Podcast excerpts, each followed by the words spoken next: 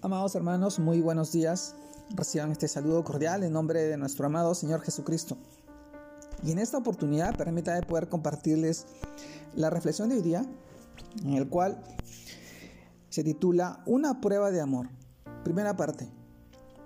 Y en el pasaje que encontramos esta vez en el libro de Apocalipsis, capítulo 2, versículo 14, el cual nos dice, pero tengo unas pocas cosas contra ti que tienes ahí a los que retienen la doctrina de Balaam, que enseñaba a Balac a poner tropiezo ante los hijos de Israel, a comer cosas sacrificadas a los ídolos y a cometer fornicación. Apocalipsis capítulo 2 versículo 14.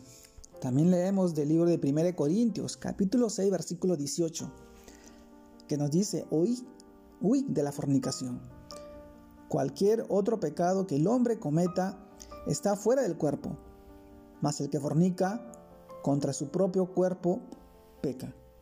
1 Corintios capítulo 6 versículo 18. Amados hermanos, el título de hoy día, una prueba de amor, primera parte. Y en este, en este título y en los pasajes que, leemos, que hemos leído a continuación, nosotros reflexionamos el día de hoy en este su devocional. Y es que si recordamos a Balak, rey de Moab, cuando supo todo lo que los israelitas les habían hecho a los amorreos, luego de ser liberados de Egipto. Él y todo el pueblo de Moab se llenaron de miedo y encargaron con gran insistencia por medio de Balán maldecir a Israel para que fuera derrotado. Esta, esta parte la encontramos en el libro de Números capítulo 22 versículos 5 y 6, ahí lo, ahí lo puedes encontrar. Pero Balak llevó a Balán a las partes más altas para que pudiera ver el campamento de Israel y desde allí maldecirlo.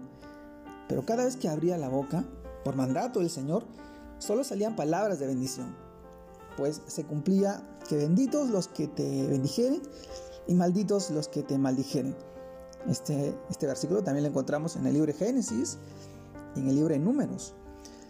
Y es que, amados hermanos, sin embargo al final nos dice la palabra de Dios que Balán enseñó a Balac a poner tropiezo al pueblo de Israel, llevándola a la fornicación con las mujeres de Moab, lo que ocasionó la ruina del pueblo y la consecuencia de una terrible enfermedad, donde murieron, escúchenlo así, 24 mil israelitas. Sí, mis amados hermanos, 24 mil israelitas murieron por este tremendo pecado. Y hoy podemos ver entonces que ningún otro pecado puede tener tan graves consecuencias y causar tanto daño como lo es la fornicación. Es un pueblo que contaba con la protección de Dios y que nada lo hacía caer en manos de su enemigo. Al final es derrotado por practicar la fornicación.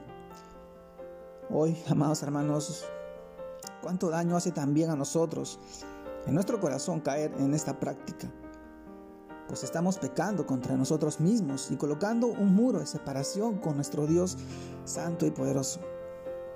Amados hermanos, pero recordemos, Dios nos restaura a través de su verdadero amor por medio de la fe en Cristo Jesús, para que no presentéis nuestros miembros al pecado como instrumentos de injusticia, sino, mis amados hermanos, más bien nos presentemos a Dios como vivos entre los muertos y nuestros miembros como instrumentos de justicia.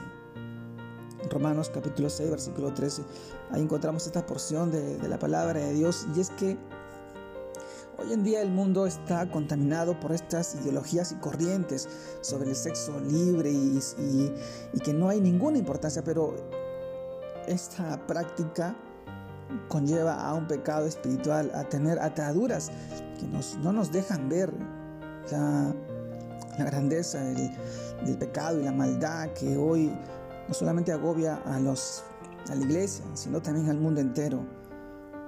Si vemos las estadísticas son muy alarmantes y, y el mundo, el mundo, el pensamiento, el mundo engaña a nuestras, nuestras eh, hijas, a nuestras madres, a nuestras mujeres a practicarlo. Y eso, eso es, una, es un pecado muy grave. Como dice eh, 1 Corintios capítulo 6, versículo 18, lo vuelvo a repetir, huid de la fornicación. cualquier otro pecado que el hombre cometa está fuera del cuerpo, mas el que fornica contra su propio cuerpo peca.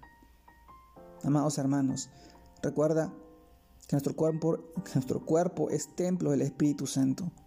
Y no podemos mancharlo, no podemos contaminarlo, contaminarlo con este pecado. Tenemos que vivir en santidad. Somos luz en este mundo lleno de oscuridad, lleno de tanta, tanta maldad y tanta injusticia. Espero que este, este devocional te haya podido ayudar en, en, lo que tú puedas eh, crecer y convencerte de que el Señor obra en tu vida. Te mando un fuerte abrazo y Dios te guarde y te bendiga. Saludos a todos mis hermanos. Un abrazo grande a la distancia. Dios los bendiga.